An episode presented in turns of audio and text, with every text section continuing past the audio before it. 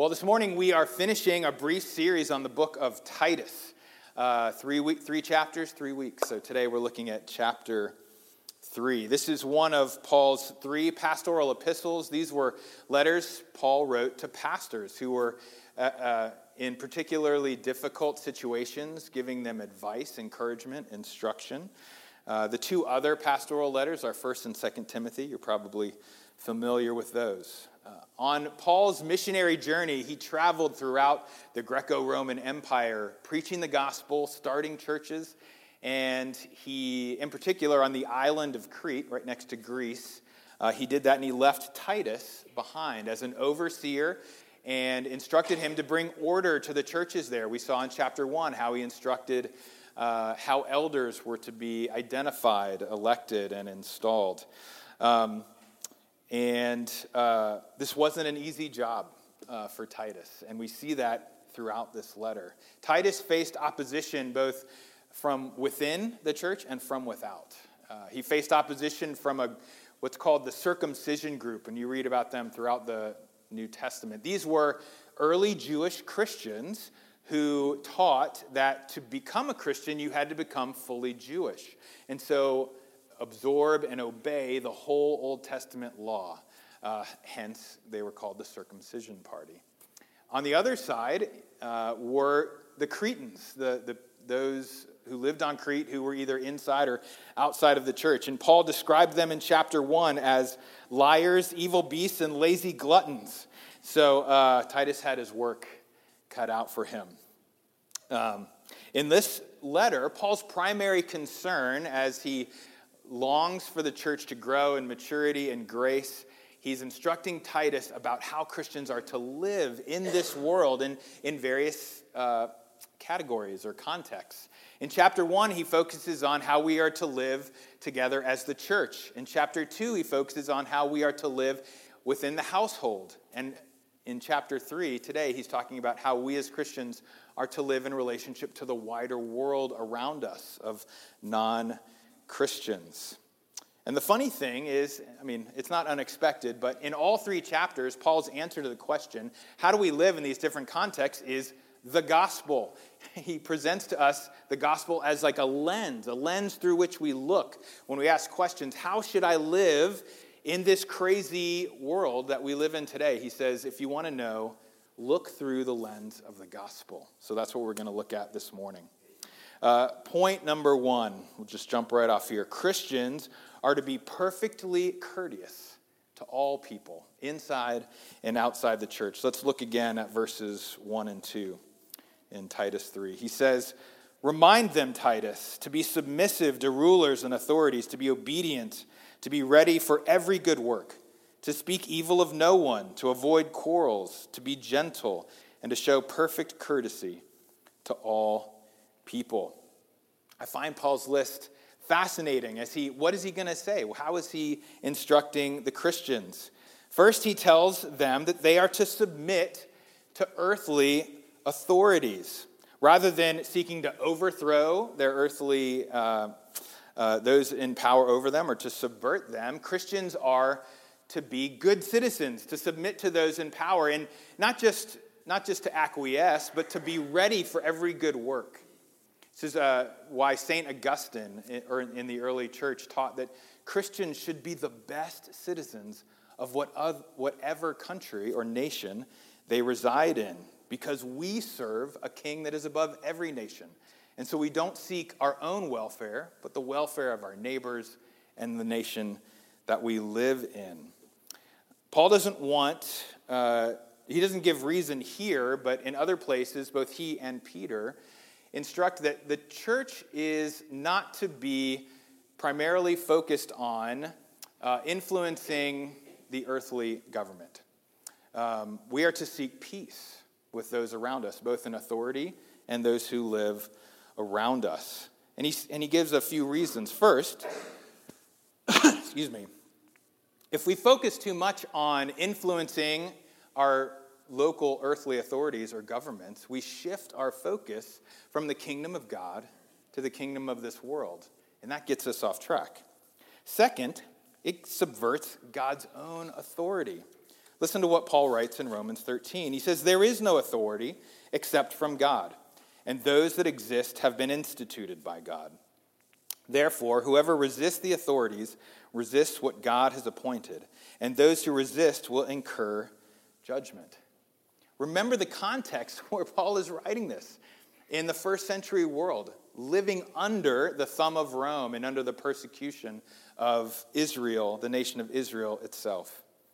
You see, what's motivating Paul is he wants us as Christians to see ourselves as representatives or ambassadors of the kingdom of God. We represent a kingdom that is not of this world at all time. That's why some Christians talk about living missionally, that all of our lives, whether you're in full time ordained ministry or you're just an everyday Christian, we are all called to the mission of Jesus, and that is to represent and to be citizens of the kingdom in this wider world. And I think it's important in our own context to remember that this instruction is given to us no matter what political party is currently in power. Something for us to really think about and ponder in our highly polarized day. The only caveat Scripture gives us is when our earthly authorities uh, instruct us to disobey God's word. Um, like in the first century, when they told Christians they had to worship the emperor as well as Jesus or whatever God you wanted to, Christians said, no, we worship one God alone, and they faced persecution. And so today, if and when the, uh, the, our earthly authorities instruct us not to worship Jesus or to worship something else or not to love our enemies or to do something that is contrary to God's word, we will, with Peter, have tell say that we are obligated to obey God rather than men. But not only are we to submit to our earthly authorities, we are not to speak evil of others. We're not to slander others. We're not to gossip. We're not to try to get behind someone's back through, um, through speaking evil against them. Nor are we to be particularly argumentative or known as someone who is always making arguments or trouble. Um, let's see, where did we go? Rather, we're to be kind, gentle, and tolerant. And this phrase, he says, we are to be perfectly courteous, which, is, which means a kind of humility which makes us treat others as better than ourselves. And we know Paul wrote about that in other places. So Paul wants us to live at peace, live at peace with our earthly authority over us and with our neighbors beside us, so that the gospel can go out, so that others can hear the good news of God's love, sacrifice, and mercy, and pledge allegiance to a different king and to a different kingdom. But how are we as the church to do that? How was the church in that day able to do that in a world and a context that was sometimes hostile to Christians? So that brings us to our second point. Compassion breeds empathy, patience, and love. Listen to what Paul goes on to say in verse 3. Why are we to be perfectly courteous toward all people, including perhaps our non Christian enemies? Because we ourselves were once foolish, disobedient, led astray, and slaves to various passions and pleasures, passing our days in malice and envy, hated by others, and hating one another. What a description. you see, what Paul is saying is it's, it's way easier to relate to someone uh, if you have struggled with what they currently struggle with. This is such a basic principle, but it's powerful for us to be reminded of. Uh, like most teenagers, um, I'm a parent of teenagers, and I once was a teenager.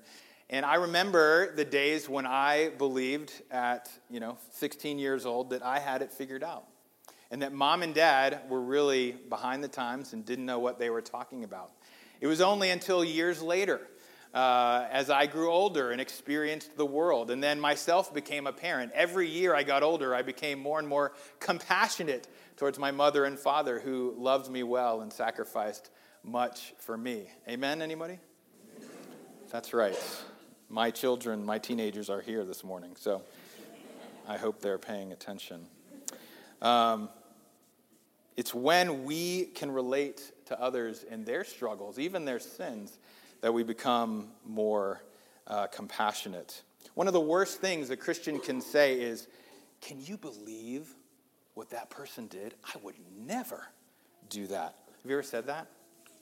yes, you have. and I have too.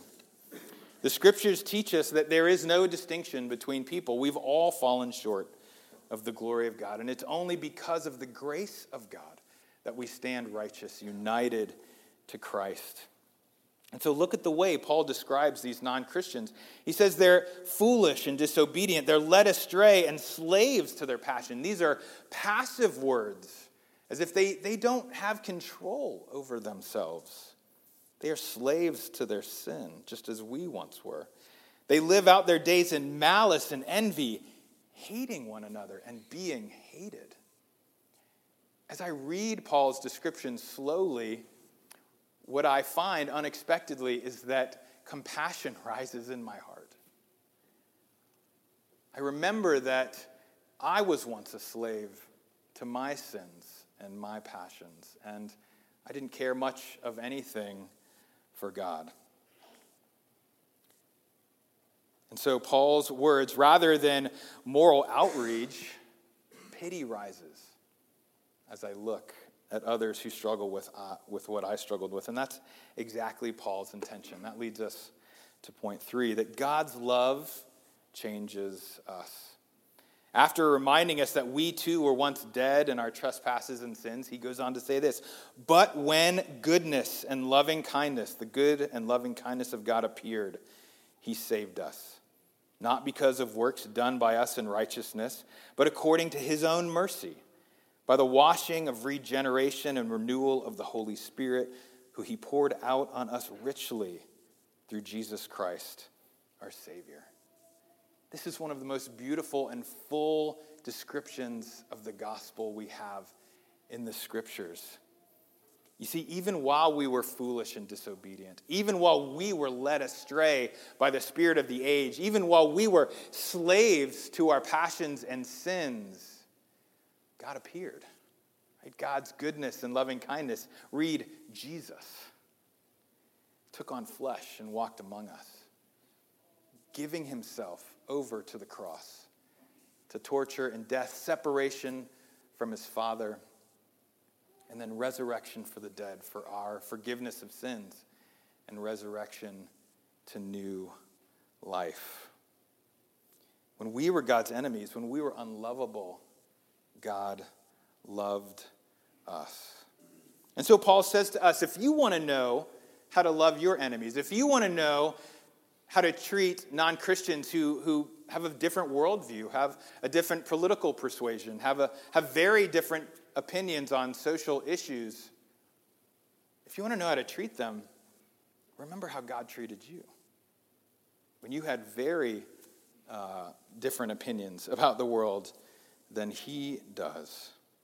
Now, for some of you, this may be difficult. There are some of you in this room who don't remember a day without Jesus, don't remember a day not believing in him. And that's an incredibly beautiful and wonderful gift. I have some family members in my family who uh, have that story.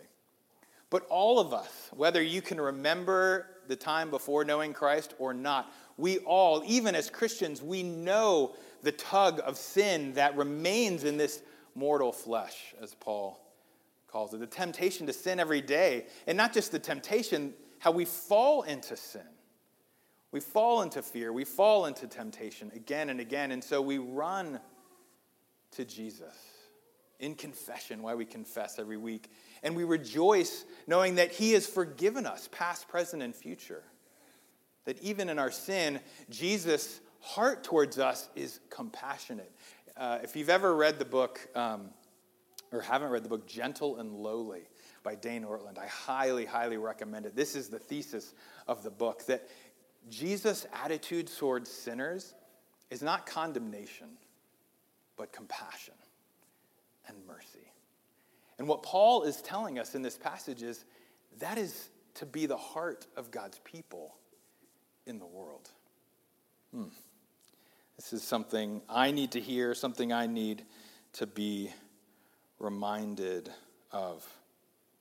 But how do we actually do this?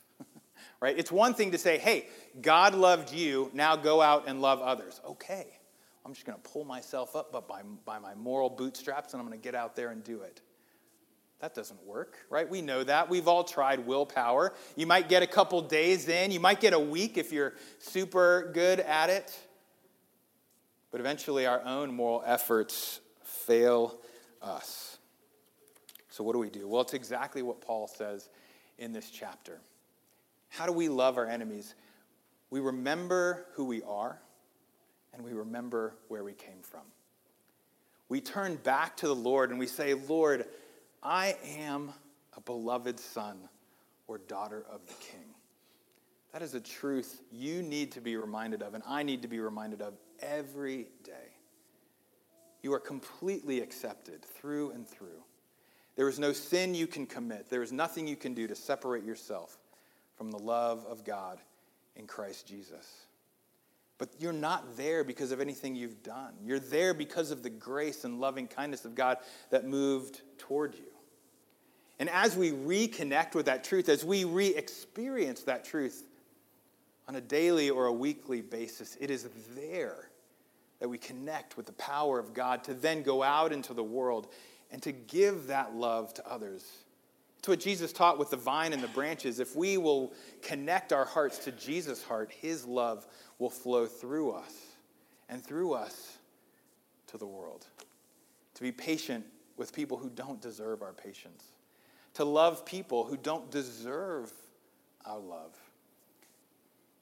This is the gospel. This is the good news.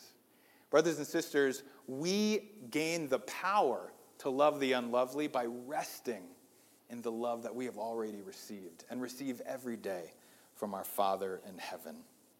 Beloved, we don't have it within us, within ourselves, to be patient and kind and courteous to everyone we meet.